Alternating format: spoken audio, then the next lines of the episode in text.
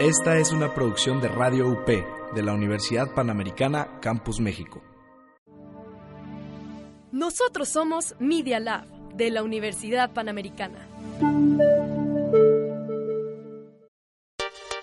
Los hechos, comentarios y opiniones expresados en este sitio y programas son responsabilidad de su autor o de quien los emite y no reflejan bajo ninguna circunstancia el punto de vista de la Universidad Panamericana o de sus funcionarios y o representantes legales. Los participantes autorizan las transmisiones sin fines de lucro.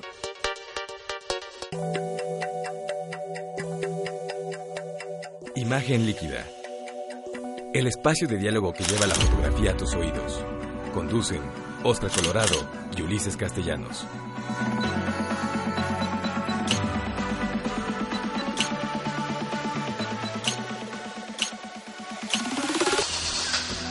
¿Qué tal amigos? ¿Qué tal amigos? Sean bienvenidos a este programa número 74 de Imagen Líquida. Hoy es 13 de febrero y les tengo una noticia interesante que es que estamos en el Día Internacional de la Radio. De modo que estamos de manteles largos aquí en Radio UP y le mando pues un saludo grande a todos los colegas que estamos trabajando desde este medio, que a pesar de todas las transformaciones que han existido en los medios actuales, la radio sigue viva y se sigue escuchando. Bueno, pues también le quiero mandar un saludo a los amigos que nos están viendo en este momento en Facebook Live, que también nos van a estar viendo en Facebook, en YouTube eh, en próximos días. Y bueno, pues hoy vamos a tener un día interesante. Les quiero contar que mi queridísimo Ulises Castellanos no va a estar el día de hoy en cabina porque está dando, está trabajando eh, en una ponencia del foro de fotoperiodismo, de periodismo de hecho, y de fotoperiodismo va a hablar él en Pachuca Hidalgo, entonces él anda por allá y se une de nuevo a Imagen Líquida, regresa como siempre la próxima semana. Pero entonces el día de hoy vamos a tener un programa muy variado precisamente para pues para evitar aburrir a nuestros queridos radioescuchas y a nuestros amigos que nos ven en Facebook Live. Entonces vamos a platicar de muchas cosas. Vamos a hablar de las fotografías de la semana, vamos a hablar de las noticias fotográficas más importantes, vamos a tener a, en Historia de la Fotografía a un fotógrafo muy interesante. Vamos a hablar también de la primera eh, fotografía de la historia. También vamos a hablar sobre el libro de la semana, que aquí ya se los tengo, que en un ratito más platicamos de el libro de la semana. Y vamos a hablar de la fotografía y el arte y cómo trabajar el tema de la experimentación. Entonces creo que va a ser un programa muy interesante, creo que les va a gustar mucho. Es nuestro programa número 74, el programa 74 de Imagen Líquida, que ya saben es el espacio de diálogo que lleva la fotografía a tus oídos. Bueno, pues eh, como ya saben, les recuerdo que ya nos pueden escuchar en iTunes y en Spotify. Si ponen eh, imagen líquida en iTunes y en Spotify, van a poder escuchar los últimos episodios que o los episodios más recientes que hemos tenido en imagen líquida. Pero también si quieren escuchar toda la historia, pues resulta que pueden escucharnos en Mixcloud. Ahí están, incluso no solamente están los 74 episodios, además tenemos los dos programas piloto que hicimos antes de iniciar transmisiones, así es que 76 eh, programas están en Mixcloud. La dirección, ya la saben, es mixcloud.com, diagonal imagen líquida, ahí nos pueden encontrar. Eh, ya, nos, ya se están conectando y José Antonio Carvajal te manda un abrazo, nos dice que sí se está escuchando bien el audio. Estamos teniendo problemas con este tema de los adaptadores y todo, espero que podamos solucionarlo lo más pronto posible, pero por lo pronto, pues bueno, vamos trabajando bastante bien. Bueno, eh, ¿qué más tenemos por aquí? Pues déjenme contarles también que tenemos nuestras páginas, nuestra página web y nuestros los espacios donde, nos pueden encontrar. Ya saben que nuestra página web oficial es imagenliquida.net y que en Twitter nos pueden encontrar como arroba imagen líquida. En Instagram nos encuentran igual como imagen líquida y en Facebook nos encuentran como imagen líquida radio. Déjenme echarme un vistazo a ver quiénes más nos están, se están conectando para mandarles saludos al queridísimo Luis Beltrán. Como siempre te mandamos un abrazo muy fuerte a Querétaro, a Sonia Sandoval, a San Luis Potosí, desde luego, a Belén Martínez, Alfredo Oliva, Pilar Silvestre, el queridísimo, ya les decía, Juan Carlos Valdés, que siempre está muy, muy atento. Te voy a contactar pronto, Juan Carlos, para darme una vuelta y poder platicar largamente en Pachuca. Jordi Ejega, eh, ¿quién más está? Jorge Omar, eh, ¿qué más, qué más, qué más? Y Ramiro Agustín, Tío Vic, Sebastián Rojas, Miguel Cervantes. Bueno, pues resulta que se están conectando muchos, ya iremos platicando. Recuerden, yo me estoy conectando y estoy viendo en mi computadora todos los mensajes que nos están mandando, de modo que podemos ir dialogando por este medio. También les quiero recordar que pueden encontrarme en mi página web, en mi blog, oscarenfotos.com. Ya saben que ahí estoy eh, teniendo contenidos y que estoy subiendo los propios programas, etcétera. También pueden encontrarme en las redes sociales, en todas las redes sociales que están vigentes actualmente, que son Instagram, eh, Facebook, YouTube, etcétera. Eh, me pueden encontrar como Oscar en fotos. Bueno, pues nos vamos a nuestro primer corte, si les parece bien, y regresamos con las noticias, así es que no se vayan.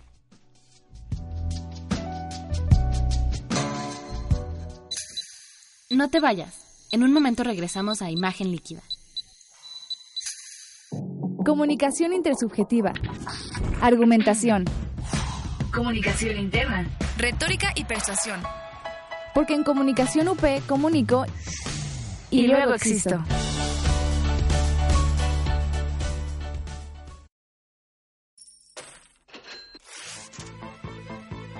¿Sientes algo mal en tu cartera? ¿Necesitas curar tu falta de información económica? ¿Has pasado del signo positivo al negativo? Escucha a los especialistas para saber cómo prevenir estas situaciones. Solo en Diagnóstico Económico. Diagnóstico Económico. Todos los jueves de 1 a 2 de la tarde con el doctor Gabriel Pérez del Peral e invitados. Imagen líquida en redes sociales. Visítanos en www.imagenliquida.net, Twitter, arroba Imagen Líquida, Instagram, arroba Imagen Líquida y en Facebook, arroba Imagen Líquida Radio. Medios UP. Continuamos en Imagen Líquida. Noticias y actualidad fotográfica.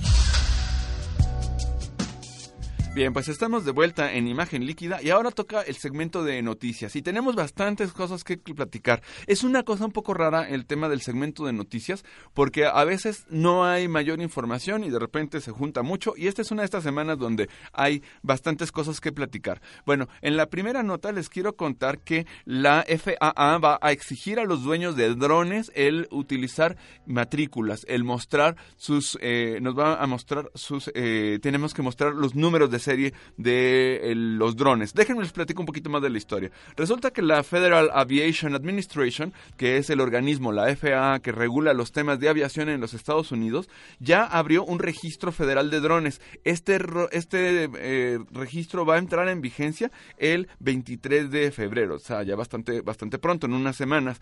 Y la regulación, ¿qué es lo que va a implicar? El tener que agregar un número de identificación en, eh, de manera visible en el aparato, es decir, en el dron. Antes ya había una regulación que implicaba que en Estados Unidos se tenía que tener un número de identificación, pero este número de identificación estaba en la batería, se ponía en la batería. Pero fíjense qué interesante, ¿eh? resulta que se tuvo que quitar, se tuvo que quitar este, esta regulación porque eh, por evitar para evitar el riesgo de bombas, el riesgo de algún atentado y que se tuviera que desarmar un dron y que al abrirlo para ver la, la, matrícula pudiera tener una bomba, por eso se ha decidido que el número ahora deberá demostrarse afuera de la aeronave, es decir, afuera del dron tendrá que tener. Y esto no es muy distinto de las matrículas de los coches que conocemos hoy por hoy. Evidentemente todos tenemos un número de matrícula. Eh, hace muchos años, por ejemplo, de hecho no sé si todavía ocurra, eh, pero en Francia, por ejemplo, hace algunos años se compraba el número de matrícula, pero no la matrícula. En, por ejemplo, en México y en otros países, Estados Unidos, hay un requerimiento legal de usar una matrícula específica que emite el gobierno. Y, pero, en, por ejemplo, en Francia hace algunos años uno compraba el número y podía poner con GIS. Por ejemplo, no era raro encontrar en un camión eh, repartidor de algo con GIS la matrícula. Bueno, a, los amigos que nos escuchan en diferentes lugares del mundo nos pueden decir si necesitan eh, estar, si se necesita una matrícula comprada o un Bueno, lo importante es que quien tenga dron va a tener que mostrar eh, ese, ese número para que se pueda identificar. Y una cosa en la que está trabajando ahora la FAA, que es muy interesante, es que, bueno, pues eh, se tenga que también tener en los drones una señal de radio con los datos del propietario y la ubicación del aparato. Fíjense cómo es una cosa tremenda. Bueno, eh, déjenme nada mandarle un saludo muy grande a Griselda Bautista. Le quiero mandar un saludo tremendo. Eh, bueno, ya nos conocimos durante una sesión fotográfica que estuve haciendo con ellos en la Tierra Sagrada de Viricuta. Y pues un abrazo muy fuerte, mi querido Griseldo. Ojalá que de verdad que una de las cosas que me interesa mucho es regresar con ustedes para seguir haciendo fotografías de la comunidad. Bueno, perdón por, el, por eh, la digresión, pero no quería dejar pasar de, mandarle un saludo de verdad muy afectuoso a Griseldo Bautista, al que siempre recuerdo con muchísimo cariño. Bueno, entonces la cuestión es, el problema con los drones, no el problema, pero el reto que se, está ocurriendo y por lo cual se están dando todas estas regulaciones, tiene que ver fundamentalmente con el tema de la seguridad, con el terrorismo y todas estas cuestiones. Entonces, los drones, sin duda, son una de las grandes tendencias que se están dando fotográficamente eh, en el presente, en el momento presente, pero también se están abriendo muchos temas de seguridad, no solamente por el asunto de si pueden provocar accidentes y demás, sino también de los usos que se pueden hacer de estos dispositivos con fines de espionaje, con fines de terrorismo, etcétera, y sabemos que estamos después de eh, este atentado en Nueva York que ocurrió en el 2000 uno respecto de las Torres Gemelas, pues ya sabemos que ese 9 de septiembre marcó muchas cosas en cómo se trabaja hoy la imagen. Bueno, vamos a pasar a nuestra siguiente nota y déjenme contarles una cosa interesante que a todos los amigos que les encanta y que nos encanta honestamente andar comprando lentes, chunches y ese tipo de cosas, pues nos va a gustar mucho esta nota. Resulta que Canon agregará una nueva característica para el desenfoque en sus lentes de la clase RF. Les platico más la nota.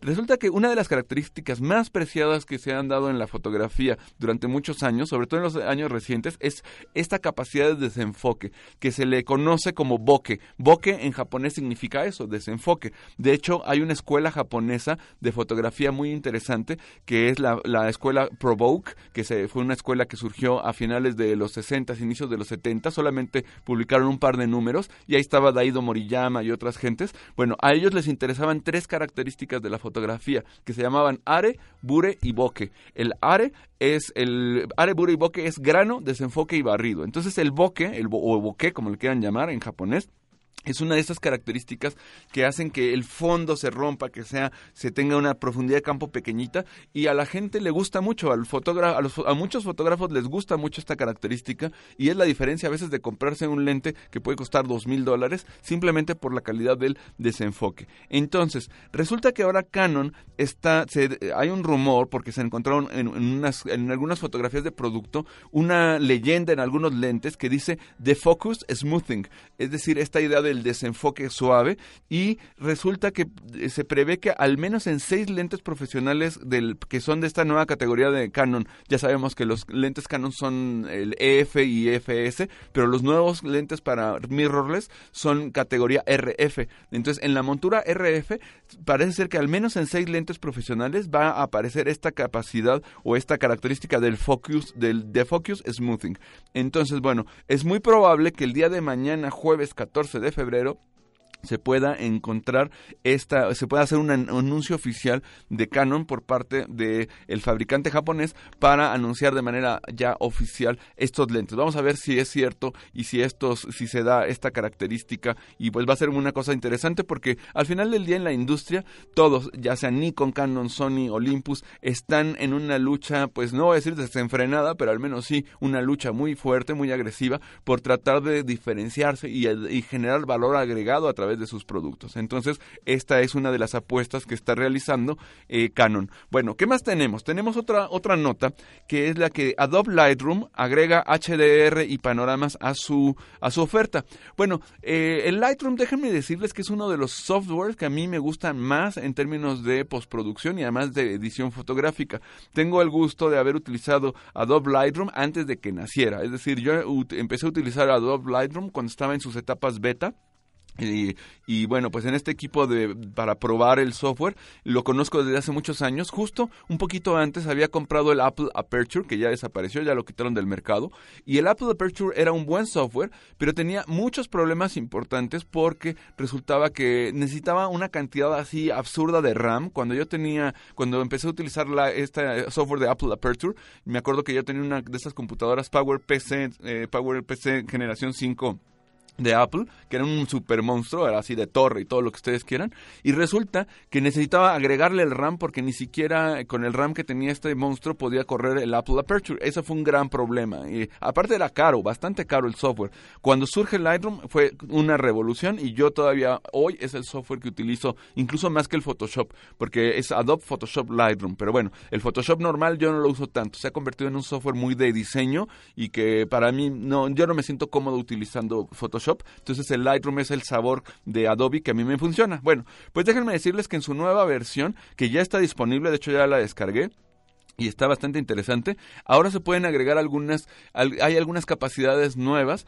que son el tema de la gama dinámica alta de fotos, el HDR, el High Dynamic Range. Y esto no es nada nuevo, o sea, no sé, yo empecé a ver fotos de, en, gama dinámica alta, el HDR, como en el 2007 o una cosa así. Y bueno, aquí le mando saludos, también me está viendo Cristina Sousa, mi esposa, te mando un abrazo un beso, Cristi. Este, y me dice que soy early adopter, pues sí, sí, siempre siempre han dado de early adopter en estas cosas. Pero bueno, entonces el HDR es una de estas capacidades que son muy, muy peculiares de nuestro ojo. Nosotros, vean, simplemente los que nos están viendo pueden ver que yo estoy correctamente expuesto, quienes están viéndome en Facebook Live, pero la, lo, lo que está atrás de mí está sobreexpuesto. Esa es la típica característica fotográfica de rango dinámico limitado y entonces eso hace que una, una, una fotografía digital siempre apueste o por las sombras o por las luces pero no puede hacer las dos. Y la fotografía de gama dinámica alta, el High Dynamic Range, permite el trabajar los, las dos gamas al mismo tiempo. Eso ahora ya, ya se puede hacer en Lightroom. Durante muchos años se hacía con diferentes software eh, independiente y ahora ya se puede hacer. Y también se puede hacer ahora fotografías eh, panorámicas, se puede hacer stitch de fotografías, lo cual siempre es algo bueno en Adobe Lightroom. Eh, es un software que debo decir que ha crecido mucho, incluso más de lo que a mí me gustaría. Verdad es que un problema de Lightroom es que cada vez necesita más RAM. Cuando se trabajan colecciones fotográficas extensas, el asunto ya no se pone nada bien en Lightroom. Cuando uno ya tiene más de 6.000, 5.000 fotografías en un, en un catálogo, se empieza a poner muy loco y eso no me gusta. Y entonces han hecho como ciertas versiones. Total que al final del día es esta, esta lucha por tener más poder, por tener más resolución, mejores, eh, mejor... Eh, mejor RAM, mejor disco duro, mejor todo y siempre eh, la, tecnología nos va comiendo un poco. Pero bueno, pues para los amigos que utilizan Adobe Lightroom, échenle un vistazo a esta, a esta nueva capacidad eh, que es interesante. Y nuestra última nota es una nota que, bueno, a mi hijo David le va a encantar, pero yo no sé qué tanto nos interese a los que ya no estamos tan nuevos, que es que ahora la aplicación de Pokémon Go, esta aplicación de realidad aumentada, ahora ha incluido una actualización para poder agregar Pokémones a tus fotos. Entonces tú haces tu fotografía y le puedes agregar un Pokémon. Ahí le puedes poner al Charizard o le puedes poner al Bulbasaur o cualquiera de estos que yo la verdad es que me lo sé porque ahora yo hablo dos idiomas actualmente, que son el, el Pokémon por mi hijo David y el este y el, el, Goku o el, el Dragon Ball por mi niño Daniel. Y también estoy aprendiendo FIFA. Entonces ahí voy con todos estos idiomas aprendiendo. Bueno, pues déjenme decirles que ahora entonces ya pueden agregar a los amantes de nuestra de, pues, de los Pokémones y de la fotografía, ya pueden agregar Pokémones en sus fotos. Bueno, quiero mandar unos saludos rápido, ya me queda nada más un minutito para terminar el segmento de noticias. Nos está viendo Telma Camacho, les le mando un abrazo. Este Frida Bulos, ¿cómo estás? Qué gusto. Espero que ya estés mejor porque había tenido un incidente muy feo ahí con unos con unos pitbulls, con unos perros y bueno, espero que estés que todo vaya bien. Perusca Chambi, eh, también un saludo hasta Perú. Este, por ahí alguien más nos veía en Perú, no sé, déjenme ver si por aquí tengo el dato de quién también nos está viendo en Perú en este momento. Ay, pues no lo encuentro, perdón por, por, la digresión. Y también nos está, ah, dice que va a estar, sí, ya me habían dicho que Perusca va a estar pronto en este, aquí en México, me va a dar mucho gusto conocernos. Y también Eduardo Mid nos está viendo, le mando un saludo, aquí además le pongo manita, para saludar a Eduardo Mid, que estoy viendo sus fotografías, voy a ver si, si hacemos un prólogo de su libro, me invitó a hacerlo, lo cual me da muchísimo gusto. Y Eduardo, pues esperemos poder estar armando esto. Bien, pues, ¿qué les parece si nos vamos a nuestro, se termina este segmento de noticias? Vamos a nuestro segundo corte. No se vayan porque seguimos con más en Imagen Líquida. No te vayas. En un momento regresamos a Imagen Líquida. La nueva generación de músicos emergentes te invita a formar parte de Caminos Musicales, el concierto que está rompiendo barreras. Tres géneros distintos compartiendo escenario: jazz, experimental, rock. En el Centro Cultural Roberto Cantoral. Adquiere tus boletos en las instalaciones de la Universidad Panamericana, sede Santa Fe y sede Mixwell. Este 26 de febrero, la Escuela de Bellas Artes te invita. Próxima estación, Rocotitlán. Prepárate para abordar lo mejor del rock en español en esta segunda temporada de Rocola. Conoce qué hay detrás de las líneas de transporte que usas a diario. Acompaña tu viaje con sonidos, personajes, palabras y deliciosa comida que le enseñan al mundo cómo hacer las cosas a la mexicana. Soy Dani Rodríguez. Acompáñame todos los viernes de 12 a 1 de la tarde. ¿Estás listo para viajar en el tiempo? Rocola, el espíritu mexicano del rock. Medios UP en redes sociales. Escúchanos en Spotify como Medios UP. Radio UP. Continuamos en imagen líquida. Historia de la fotografía. Estamos de regreso en Imagen Líquida, queridos amigos, y me da mucho gusto saludarlos nuevamente. Ya estamos ahora en nuestro segmento de Historia de la Fotografía. Y quiero platicarles que aquí lo tengo, se va a ver en- al revés en Facebook Live, pero en esta semana pasada publiqué en mi blog Oscar en Fotos una galería y una mini biografía de Edward Curtis, Edward S. Curtis, Edward S. Sí, es Curtis. Y este fotógrafo, aquí les voy a ir poniendo algunas de las fotografías de Edward Curtis. Él trabajó la fotografía de los indígenas estadounidenses. Y bueno, pues prácticamente casi les podría decir que si han visto una fotografía de, de un indígena, de un indio americano, casi seguro es de Edward Curtis. Él fue muy activo y estuvo trabajando él nació en el siglo XIX, pero murió en 1952, de modo que su vida fotográfica, muy importante, pues va más o menos de 1915 a 1930. Eh, pues eh, Edward Curtis fue un fotógrafo que se interesó por, por esto, que a veces eh, algunas, algunas personas no les interesa tanto, ¿no? Que son las etnias, que es la ropa, y en realidad eh, mucho de la fotografía de Curtis realmente es, no cabe duda, uno de los pocos vestigios de una América, de una, de un Estados Unidos que ya se fue, que ya desapareció, porque como recordarán, pues nuestros amigos anglosajones, eh, de nuestros amigos estadounidenses, pues se encargaron de, de mandar a reservaciones a estos indígenas y fue una cosa, pues bueno, tremenda. Entonces, eh, eh, el valor antropológico, el valor etnográfico de Edward Curtis es enorme. Y déjenme platicarles, además de que estas fotografías de Edward Curtis, voy a poner rápidamente el, eh, en mi... Voy, déjenme poner en Facebook Live la, la, liga para que la puedan tener y para que puedan ver las fotografías de Edward Curtis. Pero les quiero platicar que su gran trabajo, su gran trabajo fotográfico se llamó, bueno, no solamente fotográfico, el gran trabajo de Edward Curtis se llamó The North American Indian, el, el indio norteamericano. Y pues fue un trabajo magno, súper, súper importante. Resulta que nada más piensen en esta idea. Es un compendio de 20 volúmenes, 20 volúmenes de, fotografías. Con, él trabajó 80 tribus diferentes y realizó, en, este, en esta obra también se incluyeron 2.200 grabados, nada más imagínense. 5.000 páginas y además él realizó 10.000 grabaciones de audio de estas diferentes etnias. Eh, el, eh, Edward Curtis, que su nombre, su, el Edward S. Curtis es porque se llamaba Edward Sheriff Curtis, resulta que él eh, también estuvo en Alaska después de hacer un trabajo de indígenas estadounidenses se fue a Alaska y entonces Edward Curtis trabajó desde la frontera de México con Estados Unidos hasta Alaska y fue todo un gran trabajo el que realizó con esta con esta con esta obra.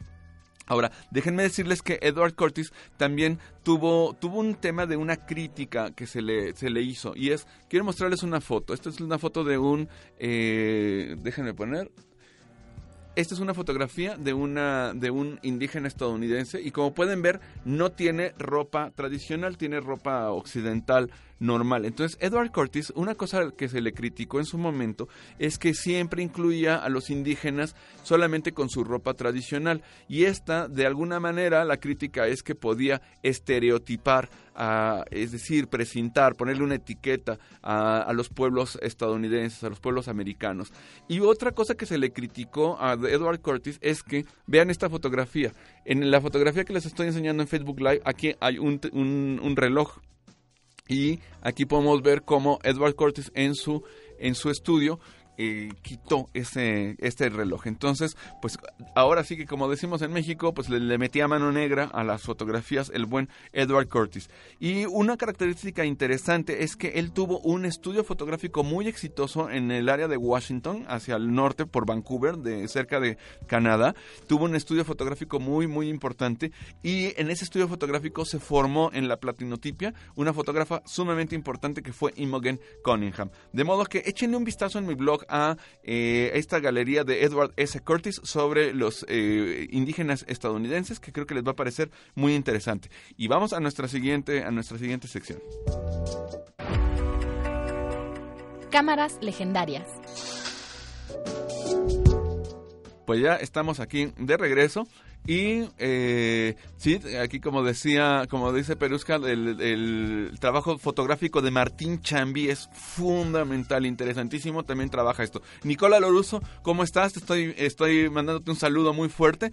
En este momento hay en la Fototeca Nacional en Pachuca, en, si no me equivoco, en la sala Nacho López, ahorita Nicola nos dice si es ahí o no, hay una exposición de Nicola que vale mucho la pena. Yo quiero ir a saludar a mi queridísimo Juan Carlos Valdés, pero también quiero ir al chisme para ver la exposición de Nicola Loruso, que si no me equivoco se llama Cerrado los lunes, ¿no? Bueno, a ver si Nicola nos dice más o menos por dónde va. Pero bueno, en nuestro siguiente segmento, en el segmento que estamos trabajando en este momento del programa de imagen líquida, déjenme contarles que quiero hablarles de la cámara, de una cámara legendaria. Y se las voy a enseñar aquí en Facebook Live. Déjenme mostrarles una esta cámara es una chulada, que es la cámara Kodak Retina.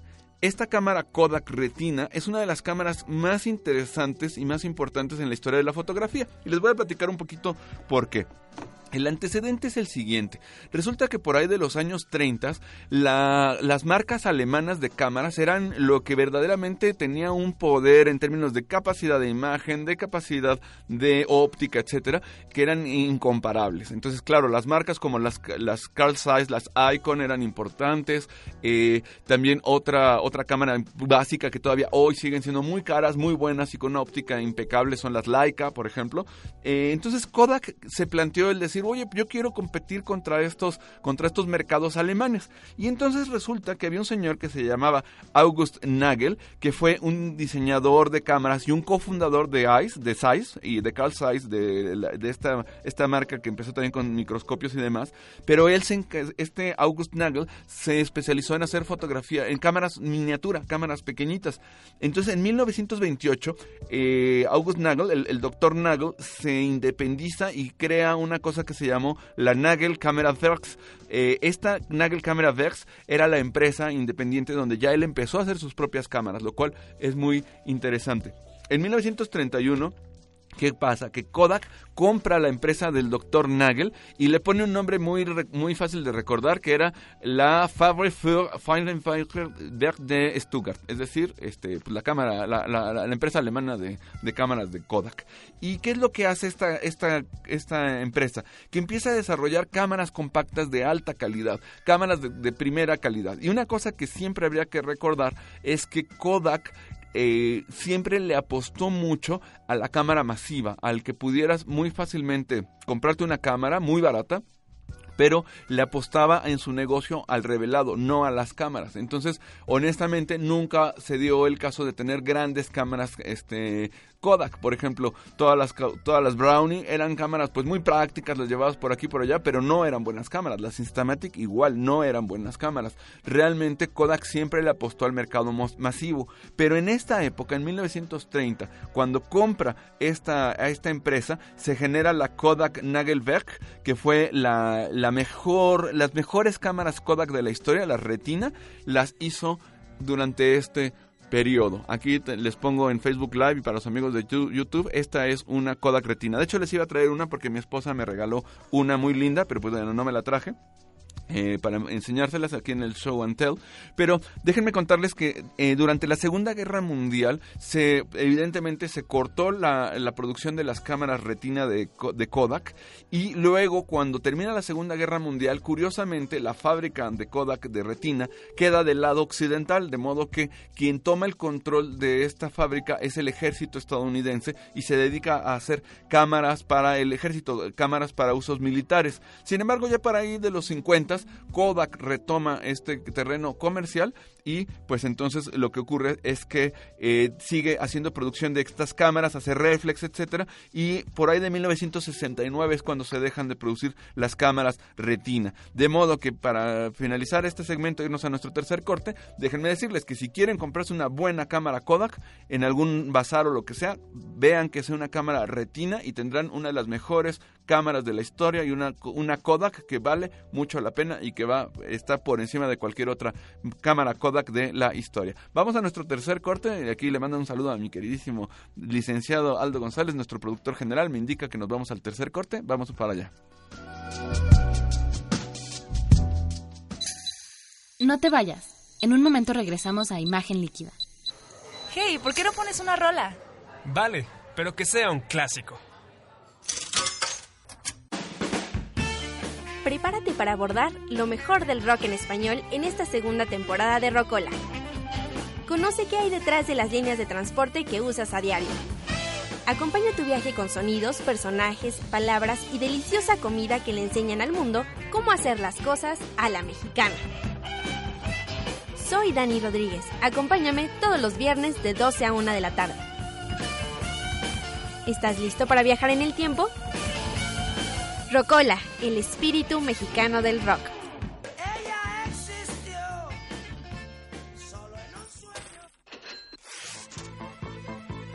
¿Sientes algo mal en tu cartera? ¿Necesitas curar tu falta de información económica? ¿Has pasado del signo positivo al negativo? Escucha a los especialistas para saber cómo prevenir estas situaciones. Solo en Diagnóstico Económico. Diagnóstico Económico todos los jueves de 1 a 2 de la tarde con el doctor Gabriel Pérez del Peral e invitados. Imagen líquida en redes sociales. Visítanos en www.imagenliquida.net, Twitter, arroba Imagen Líquida, Instagram, arroba Imagen Líquida y en Facebook, arroba Imagen Líquida Radio. Escucha, imagina, siente Vive. Radio UP. Continuamos en imagen líquida. Fotografía de un mundo en movimiento. Estamos de regreso en imagen líquida y ahora les tengo amigos que nos están escuchando una fotografía, vamos a hablar de una fotografía histórica, tan histórica que es la primer fotografía de la historia. Lo estoy enseñando aquí en Facebook Live esta es la primera fotografía de la historia. Pero déjenme contarles un poco que más que hablar de la primera fotografía de la historia, quiero hablarles de la primera fotografía que se conserva. ¿Por qué la primera fotografía que se conserva? Bueno, porque podría existir otros, otros fenómenos fotográficos. Thomas Wedgwood había hecho heliografías antes de esta fotografía, pero eh, no se conservan. Entonces, bueno, esta fotografía que, de las que les quiero platicar hoy la hizo en 1926, 1927, él uno de los padres, uno de los eh, considerados padres de la fotografía que fue Joseph Nicephore. Niepce o Niepce él era un, fenómeno muy interesante y era un, un, todo un personaje, el buen Niepce porque él era un terrateniente francés, se metió en cosas de litografía, se metió en química, realmente era, era un fotógrafo amateur, no un fotógrafo, perdón, era un científico amateur y un dato interesante, inútil pero interesante, es que él inventó un motor de barcos en 1807, este motor era el Pireo, el nombre rarísimo, ¿eh? Pireo Lóforo, eh, bueno, pero la cosa es que en, 1900, en 1824 se asocia con Louis Daguerre y la gran aportación y por lo cual es uno de los buenos, eh, de los buenos, eh, de, los primeros pioneros de la fotografía y considerado uno de los dos padres de la fotografía, es porque él logró fijar la imagen. Nunca, siempre se habían hecho, como les decía, Thomas Wedgwood ya había hecho algunas eleografías y demás, pero no había logrado fijar esas imágenes. Entonces se podían ver y quedaban impresas, pero luego resulta que estaban eh, después se borraban entonces la gran la gran aportación de Niepce fue que se pudiera fijar la imagen. Entonces, esta fotografía que les platico el día de hoy se, es una vista de la casa, de la propiedad de Niepce, de Niepce, que se pudo, que se tardó ocho horas más o menos en exponer esta fotografía, es decir, dejó la cámara ocho horas y a las ocho horas logró capturar esta fotografía, esta primera imagen que, que es, eh, se hizo en una placa de metal, de hecho realmente es una placa de metal a la que se le ponía una cosa que cuando se lo digo a los alumnos ponen cara de qué es eso, que es betún de Judea. ¿Qué es el betún de Judea? Bueno, pues el betún de Judea es algo muy parecido al asfalto, o sea, el asfalto que conocemos en las calles, eh, esta es una sustancia que eh, fue de las que se empezaron a utilizar para poder que reaccionaran a la luz. Bueno, pues déjenme decirles que esta primera fotografía se conserva todavía el día de hoy, todavía se puede visitar, ver, y está en un lugar que se llama el Harry Ransom Center, que está en la Universidad de Texas, en Austin, en Estados Unidos. Esta primera fotografía de la historia, ahí la pueden, la pueden encontrar. Y bueno, pues es una de estas fotografías de un mundo en movimiento, que son estas imágenes básicas que nunca deberíamos de dejar de tener en la mente, porque fue el inicio de toda una era. Bien, vámonos a nuestra siguiente sección, si no les viene mal. El libro de la semana.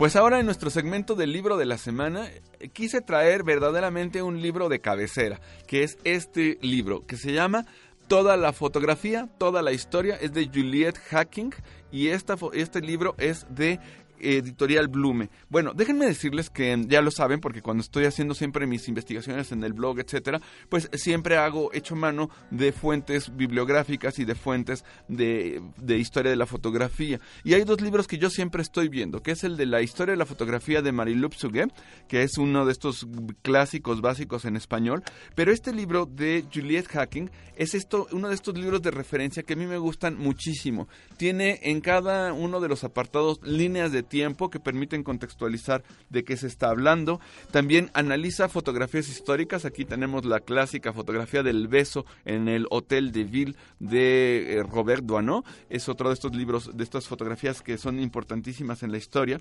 Y siempre tiene pequeños cuadros, pequeñas partes eh, de las biografías de los autores.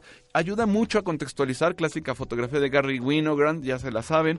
Una cosa que me gusta mucho de este libro es que además tiene un llega al al, mundo contemporáneo, porque muchos libros de fotografía se terminan pues en los 80s, incluso 90s, pero vean, por ejemplo, esta fotografía de Shirin Neshat, Las mujeres de Alá, este es un, trabajo más reciente. Entonces, en el libro de toda la fotografía de Juliette Hacking, ven, ven fotos de Nikki Lee, Nikki S. Lee, eh, es una fotografía súper interesante esta serie de fotos. También tenemos, por ejemplo, estas fotos de Larry Sultan, que fueron básicas. Pero vean, estamos hablando de fotografía contemporánea, entonces, aunque tiene todo esta sector, esta sección importante de fotografía eh, que todos más o menos ubicamos, tiene una sección de fotografía contemporánea que está realmente muy muy bien. Entonces, este es un muy buen libro que les puede servir mucho. Yo creo que la historia de la fotografía es siempre valiosa, siempre importante, porque nos ayuda a contextualizar, nos ayuda a entender y también, de verdad, se los digo con, con todo, con todo, pues, mm, eh, no sé, con cariño, que es los fotógrafos a veces podemos ser un poco ignorantes. O sea, tenemos la cámara en la mano, nos gusta hacer cosas, pero no siempre estamos con una referencia histórica y sabiendo de dónde venimos, a dónde vamos, teniendo una buena cultura visual. Yo de verdad estoy convencido que una de las partes más importantes para cualquier fotógrafo, para poder tener un trabajo fotográfico interesante que aporte, pues tiene que entender de dónde viene, de dónde viene la fotografía, qué ocurre, qué ha ocurrido históricamente. Entonces, yo creo que este es un libro que sin duda le puede servir a todos los que estén interesados en este arte apasionante de la fotografía. Cómprense fotografía, toda la historia de Juliette Hacking. Y déjenme decirles, a ver, déjenme ver si tengo por aquí los precios, porque es un libro que se puede conseguir en prácticamente todo el mundo. Este libro en España lo pueden comprar en Amazon, lo pueden comprar en FNAC y les cuesta 19 euros. No es un libro caro, además es un libro, bueno, esta es una edición que no es una edición con pasta dura, pero lo pueden encontrar en todas las librerías en México, por ejemplo, en Gandhi, Péndulo, Sótano, Porrúa, Educal, cualquiera de estas, de estas, eh, de estas librerías lo pueden comprar y vale más o menos unos 522 pesos. Entonces es una gran inversión, vale mucho la pena invertir en la cultura visual, tener libros de fotografía y además el compendio de las imágenes que tiene están verdaderamente muchas de las grandes fotografías de la historia del mundo, entonces vale mucho la pena comprarse este libro. Yo lo tengo siempre a la mano porque es de los libros que siempre estoy consultando, donde siempre encuentro información interesante, entonces no dejen de conseguirse fotografía, toda la historia de editorial Blume y que la hace Juliette Hacken, además con un prólogo de una de las figuras de la fotografía, del análisis de la fotografía más importantes del mundo contemporáneo, que es David Campani. Entonces échenle un vistazo, cómprense el libro, creo que les va a gustar mucho y les va a servir. ¿Qué les parece si vamos ahora a nuestra sección de la semana del tip fotográfico?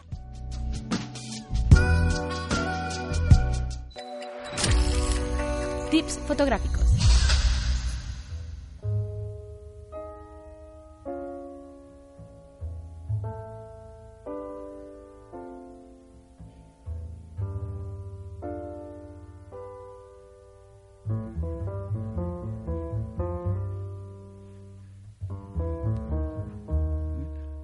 Amigos, estamos escuchando nada menos que a Miles Davis.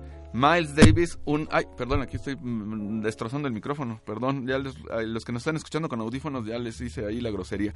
Déjenme decirles que estamos escuchando a Miles Davis. ¿Por qué es importante Miles Davis? Bueno, lo vamos a platicar al final de, este, de esta sección, pero les quiero contar algo que tiene que ver con el tip fotográfico de la semana, es hablarles de esto. ¿Qué es el arte? Es una pregunta que yo le hago siempre a mis alumnos en clase en algún momento. Y es, a ver, si alguien quiere, quieren, eh, vamos a participar y ustedes contéstenme, a los que nos están escuchando, es, ¿qué es arte? ¿Qué significa hacer arte? Bueno, pues el arte tiene una respuesta que siempre me dan los alumnos, que me parece que es válida y muy interesante, que es una forma de expresión. Y eso está muy bien. Pero también habría que recordar que el arte no solamente es expresarse, no solamente es protestar.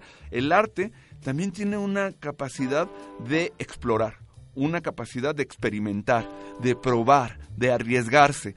Esto a mí me parece que es muy importante.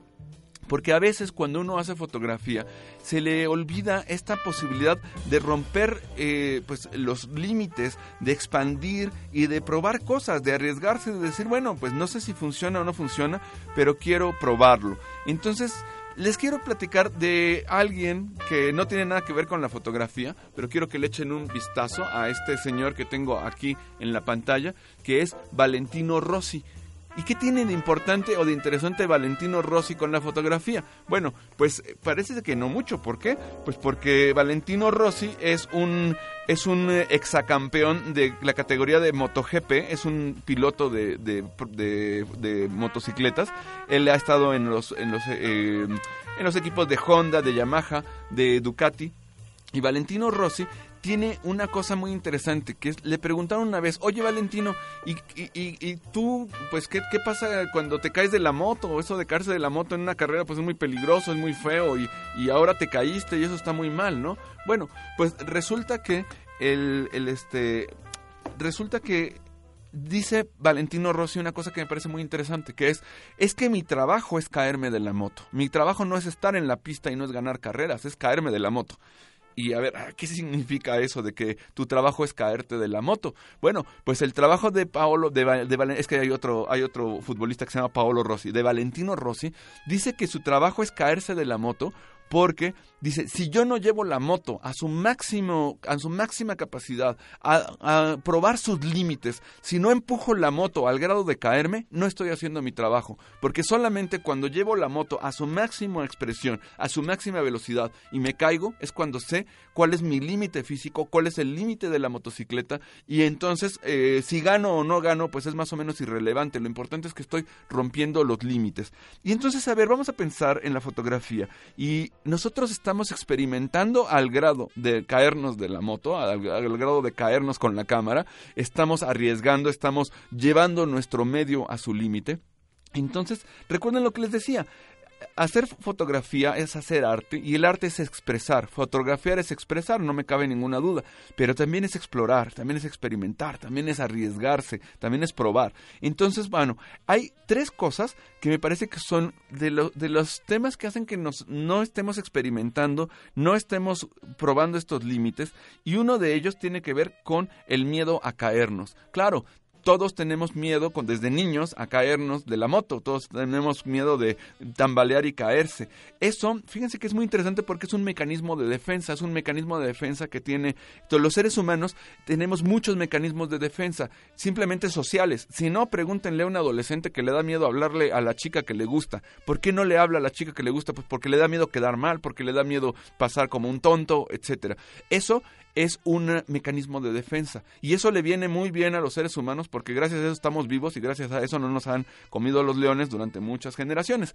Pero el problema que tienen los mecanismos de defensa es que nos impiden crecer, nos quedamos chiquitos. Cuando este adolescente no se da la oportunidad de decirle a la chica que le gusta, pues que le gusta, se pierde la oportunidad de tener una relación, de, de amar a alguien, de ser amado. Y esto es no crecer, no crecer como persona. Entonces también el hecho de no experimentar con nuestra cámara, el hecho de no experimentar como fotógrafos, tiene que ver con el miedo a caernos, a generar estos mecanismos de defensa que nos dejan siempre en una zona en la que estamos seguros, pero esta zona siempre nos impide crecer y nos impide llegar a ser todo lo que podemos ser. Y esto se aplica a la cámara, a la moto, a la vida en general. Pero habría que pensar en este primer problema de decir, ¿por qué no experimentamos? ¿Por qué no nos arriesgamos? ¿Por qué no probamos y, y, y crecemos? Pues porque tenemos miedo de caernos, porque tenemos demasiadas mecanismos de defensa. Segunda razón por la cual no logramos esta idea de convertirnos en artistas que experimentan. Pues porque estamos en una zona de confort, porque nos sentimos cómodos, porque ya, como diría alguien en México, ya le agarramos el modo. Y entonces al, al, al ya saberle el truco, resulta que a veces nos sentimos bien y nos sentimos que ya más o menos podemos resolver cosas, que pues, para qué nos arriesgamos si ya lo hacemos bien. Entonces nos llegamos a un peligro muy grande de toda persona y un peligro muy grande en la fotografía, que es el ser autocomplacientes. Ya, ya la hice, ya no tengo por qué innovar, ya no tengo por qué trabajar y por qué hacer cosas nuevas. Entonces, creo que de estas tres razones que nos frenan para poder usar nuestra cámara como un vehículo de experimentación, me parece que el segundo es el estar demasiado en una zona de confort. Y de hecho hay quien dice que en el momento en el que ya entramos en la zona de confort, como dirían, como diría el presidente de la República, me canso ganso, pues es me canso, es a otra cosa mariposa, ¿no? Es, ya una vez que dominaste algo, pues a otra cosa, a experimentar cosas nuevas, formatos nuevos. Hay quien experimenta con un nuevo formato de cámara, hay quien busca si está en lo analógico va a lo digital, si está en lo digital se mete a lo analógico, experimentar, salirnos de la zona de confort y no ser autocomplacientes. Me parece que esta es una enseñanza que a todos nos puede servir en todos los niveles de la vida. Y la tercera oportunidad que tenemos para poder crecer en nuestro arte fotográfico y, y, y no solamente estar expresando, sino también explorando, arriesgándonos, es hacernos una pregunta muy sencilla, que es, ¿y si y si, y si tomo la foto de cabeza, y si me, me, asomo por un lugar, y si me meto a algo eh, donde nadie haría una fotografía.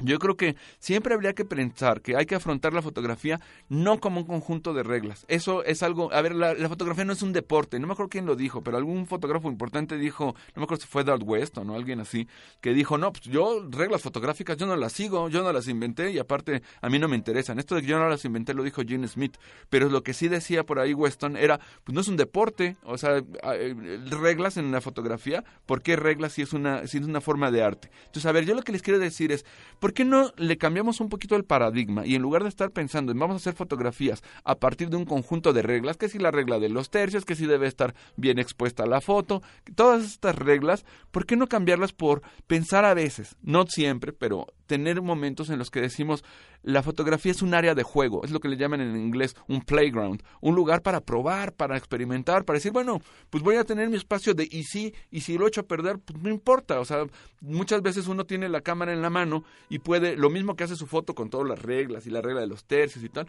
también puede hacer otro tiro donde juegue, donde diga, pues, a ver qué pasa, y si queda fea, pues la rompo, la destruyo, la borro, no la vuelvo a ver en mi vida, ¿Y qué más me da? Entonces, bueno, pues piensen, este, esta, este poder salir de esta zona de confort, este, el no tener miedo a caernos, y este jugar en el y si, y si le pongo un filtro, y si juego, y si uso ahora el celular, toda esta idea, creo que puede ser muy interesante. Déjenme decirles que estamos escuchando a Miles Davis, a este jazzista, de hecho aquí lo tenemos, déjenme en Facebook Live enseñarles al señor Miles Davis. Miles Davis Escúchenlo, escúchenlo. Esta trompeta con sordina es un sonido típico del jazz urbano. Es, eh, este es el sonido del jazz de Nueva York, etc. Y este, y este sonido lo inventó Miles Davis. Pero ¿por qué, ¿por qué es importante Miles Davis? Déjenme decirles una frase que dijo William Ruhlman. Él fue un crítico de el New York City Tribune. Y fíjense, escuchen lo que dijo. Lo que dijo William Ruhlman de Miles Davis es esto. El jazz dejó de crecer cuando Miles Davis dejó de experimentar. O sea, en el momento en el que este señor solito dejó de hacer experimentos, en ese momento el jazz dejó de crecer, dejó de ser interesante, dejó de evolucionar. Entonces, ¿Qué significa esta parte de, de, de, por qué traigo a colación a Miles Davis? Bueno, por una razón muy simple, porque ojalá que se pudiera decir, la fotografía dejó de crecer cuando Nicola, cuando Juan Carlos, cuando Ernesto, cuando Frida, cuando Oscar dejaron de experimentar. La fotografía se estancó, la fotografía ya este, pudo haber crecido mucho, pero dejó de crecer porque la gente dejó de arriesgarse, dejó de experimentar y dejó de jugar y de tomar esta pasión no nada más como un conjunto de reglas, sino como la capacidad para crear lo que no se ha hecho. Esa es una parte importante del arte. Piensen, ahora que estaba en España, con el tema del grado doctoral y estaba yo en el Museo del Prado y fui al, al Museo Thyssen Bornemisa y fui al Museo Reina Sofía, me cayó un 20 que es el pensar cómo cada movimiento artístico siempre es desafiado por el, por el siguiente y por el siguiente, es no quedarse estancado y el artista también rompe esos límites, desafía y trata de encontrar nuevas soluciones. Y una vez que lo hizo, llega alguien más y lo rompe y empieza de nuevo. Entonces, recuerden lo que les digo, creo que este pensar que el jazz dejó de crecer cuando Miles Davis dejó de experimentar hay que pensarlo para nosotros mismos. Vamos a experimentar, vamos a jugar, vamos a arriesgarnos con nuestra cámara y si las cosas salen bien, qué bueno, y si no salen bien, ese no es nuestro problema. Nuestro trabajo no es juzgar, recuerden que siempre se los digo, nuestro trabajo es crear, que alguien más se encargue de criticar y que alguien más se, se encargue de analizar nuestro trabajo. Pero nosotros pongámonos a jugar, pongámonos a trabajar en las diferentes posibilidades y les aseguro que nuestro arte, además de expresar cosas, también va a explorar, también va a experimentar y también va a arriesgarse. Bien, pues ya llegó el momento de despedirnos, ya se nos fue el tiempo.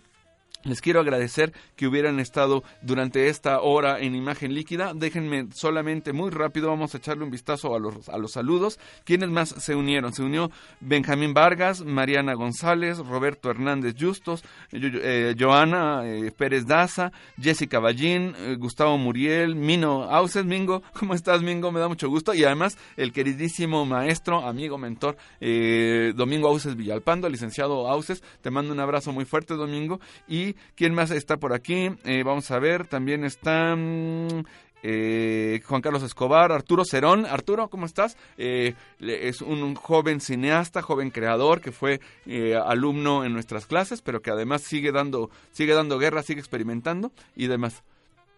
La, doctora Lourdes Velázquez, que nos estaba acompañando en cabina, que por ahí le mandamos un saludo, también eh, se conectó eh, en nuestro Facebook Live. Bueno, pues muchísimas gracias por haber estado esta semana en Imagen Líquida. no he estado tan activo últimamente en las redes sociales, estoy trabajando y terminando un informe especial, espero que ya muy pronto lo pueda publicar, a ver si para el sábado ya puedo publicar el informe especial sobre Imogen Cunningham, que creo que les va a gustar mucho. Por lo pronto, pues les mando un abrazo muy fuerte, les dejo un ratito más con la música de Miles Davis y nuestro productor general le mando un abrazo y ya nos dirá cuándo terminamos el programa formalmente. Muchas gracias, mi querido Aldo. Muchas gracias, amigos. Gracias por conectarse.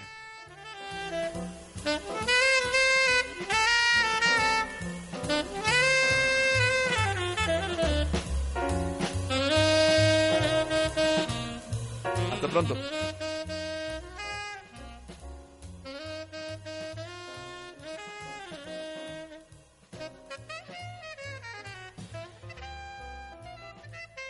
Producción general, Aldo González Alcilo.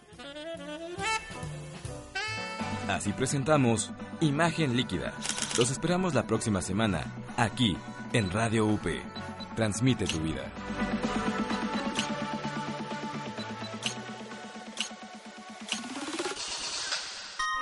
Esta fue una producción de Radio UP, de la Universidad Panamericana Campus México. Nosotros somos Radio UP, transmitiendo desde la Universidad Panamericana Campus México, desde sus estudios en Valencia 102, primer piso, en la colonia Insurgentes Miscuac, Ciudad de México. Radio UP.